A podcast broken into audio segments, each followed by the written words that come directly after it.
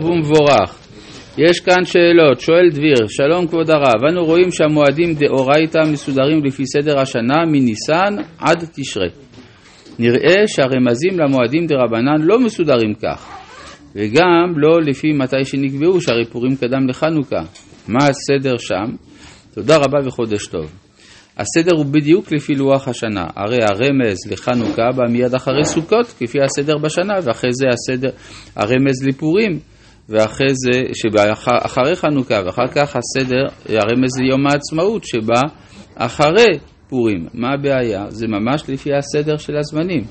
שואל שני, שלום לך שני, בוקר טוב הרב, למה המשיח מורכב מיסוד אנרכיסטי דווקא מצד האם, שבט דן, ומיסוד ממוסד מצד האב, שבט יהודה, תודה רבה ויום טוב. המשיח הוא אישיות שכוללת את כל המגמות של האומה, ולכן מוכרח להיות שיהיה בו מן הירוד שבשבטים והמעולה שבשבטים, כמו במניין המשכן שיש בצלאל ואהוליאב. ובכן, אנחנו ממשיכים בסוף פרשת אמור בפרק כ"ד, בפסוק אה, י"ח, ומכה בהמה, ומכה נפש בהמה. ישלמנה נפש תחת נפש. כלומר, מה בעצם הכתוב בא ללמד אותנו כאן? מי שפוגע כביכול באלוהות, דינו סקילה. מי שפוגע במדרגת חיים נמוכה יותר, מכה נפש אדם, מות יומת, אבל לא בסקילה. ואם הוא מכה נפש בהמה, אז הוא צריך לשלם.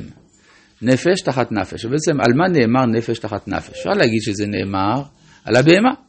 אתה לקחת נפש בהמה, צריך לשלם נפש בהמה. ברור שאין הכוונה שאם אדם למשל הרג את הפרה של חברו, יהרגו את הפרה שלו. זה ברור שאין הכוונה לזה, ומכאן רצו להביא ראייה רבים שמה שכתוב דבר זה תחת זה, הכוונה ממון. אבל אפשר להגיד שזה גם כוונה להסביר את ההדרגה בין המגדף, הורג נפש והורג בהמה. שזה בא לומר נפש תחת נפש, כפי מדרגת החומרה של הנפגע, כך מדרגת החומרה של העונש. ואז ממילא יש מה שפחות מהריגה, אפילו פחות מהריגת בהמה, וכי איש כי ייתן מום בעמיתו, כאשר עשה כן יעשה לו. אומר הרמב"ם, וזה מדרכי החוכמה של דיני העונשין. שמה שאדם רצה לעשות לחברו זה בדיוק מה שנעשה לו. כן, אה, וכך הוא אומר גם לגבי הריגה, גם לגבי מום וכדומה. רק שבהריגה, מפני חומרת המעשה, אפילו הנהרג לא יכול לוותר. כלומר, נגיד שהנהרג עדיין חי, כן? הוא קיבל מכה אנושה, הוא הולך למות, אבל הוא עדיין חי, הוא אומר, אני מוחל למי שהיכה אותי. כן? אל תהרגו אותו, אומר, אז בממונות זה עובד, המחילה מועילה.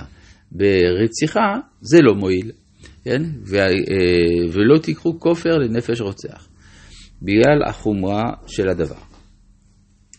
אז איש כי ייתן מום בעמיתו, כאשר עשה כן יעשה לו. פשוטו של מקרא ברור, מוצאים לו את העין, חתך יד, חותכים לו יד וכדומה. הלכה למעשה לא עושים את זה, הלכה למעשה זה בתשלומים, והרחבנו את הדיון על זה בפרשת משפטים, בפסוקים של עין תחת עין. הבאתי עד כמה שאני זוכר הרבה מקורות בנושא הזה, אין צורך, אם כן, לחזור על זה. שבר תחת שבר, עין תחת עין, שן תחת שן, כאשר ייתן מום באדם, כן יינתן בו. האזכור דווקא של שן ועין זה לעומת דיני עבדים. עבד כנעני, שרבו הוציא לו את עינו או את שינו, משלח אותו לחופשי. כן? כלומר, ולכן כיוון שיש אה, התייחסות מיוחדת לשן ועין של עבדים, לכן התורה כאן כדי, מבדילה כשמדובר בעמיתו, כלומר בן חורין כמוהו, לכן מזכירה דווקא שן ועין. ומכה בהמה, ישלמנה, ומכה אדם, יומת. אז זאת אומרת שמה שאמרנו, נפש תחת נפש, זה הכוונה שהוא משלם. משפט אחד, יהיה לכם כגר, כי האזרח יהיה, כי אני השם אלוהיכם.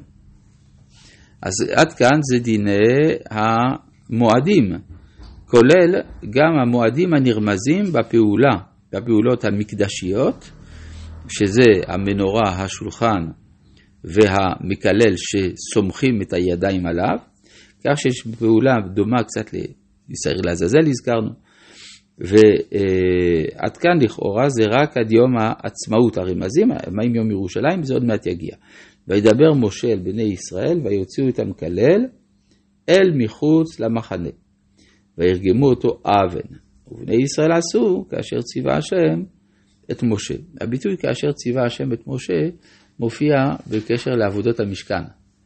גם בפרשת אה, פקודי וגם בפרשת אה, אה, בהעלותך. אז אנחנו רואים שגם פה זה כמין השלמה של עבודת המקדש. כיוון שיש פגיעה בשם, שם ש"מ. ומה עם יום ירושלים? אז זה פרשת בהר. פרשת בהר היא מכוונת כנגד הכניסה אל הארץ. כלומר, המעבר מפרשת אמור לפרשת בהר הוא מעבר מקדושת הזמנים לקדושת הארץ.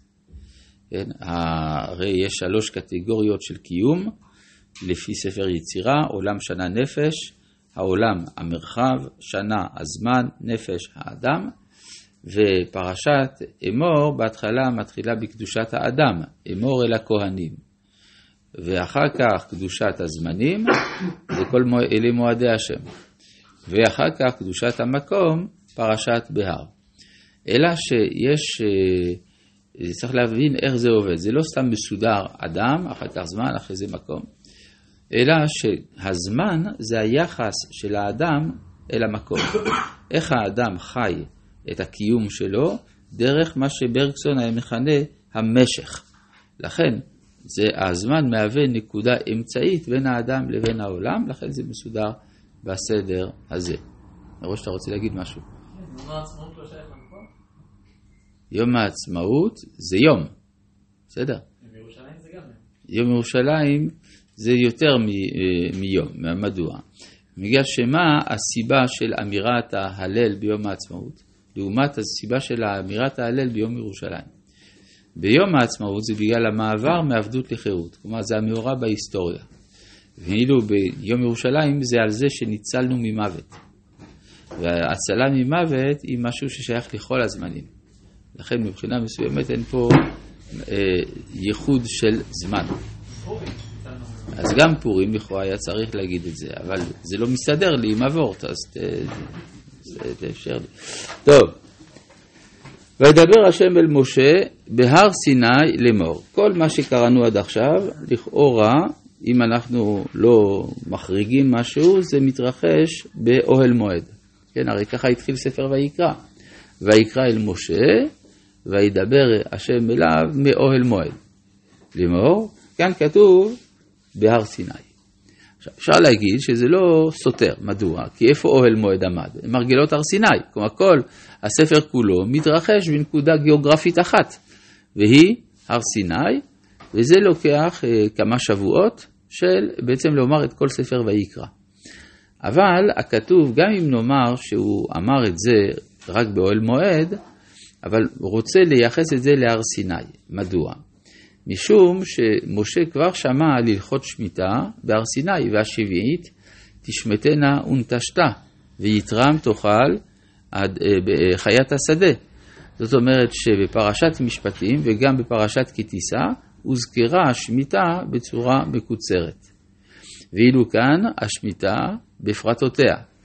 זה מה שחז"ל אמרו, שמיטה, קללותיה ופרטותיה בסיני. קללותיה, מה שמוזכר בפרשת משפטים. פרטותיה, מה שמוזכר בפרשת בהר.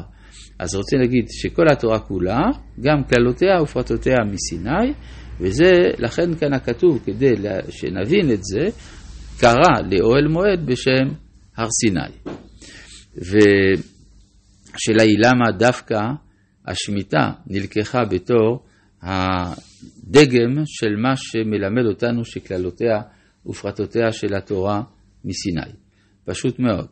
האדמה היא הנקודה התחתונה ביותר בעולמו של האדם. יש אדם, יש לו עולם רוחני, יש לו עולם גשמי, וכאשר אנחנו מגיעים עד התחתית, שם אנחנו כוללים את כל המדרגות.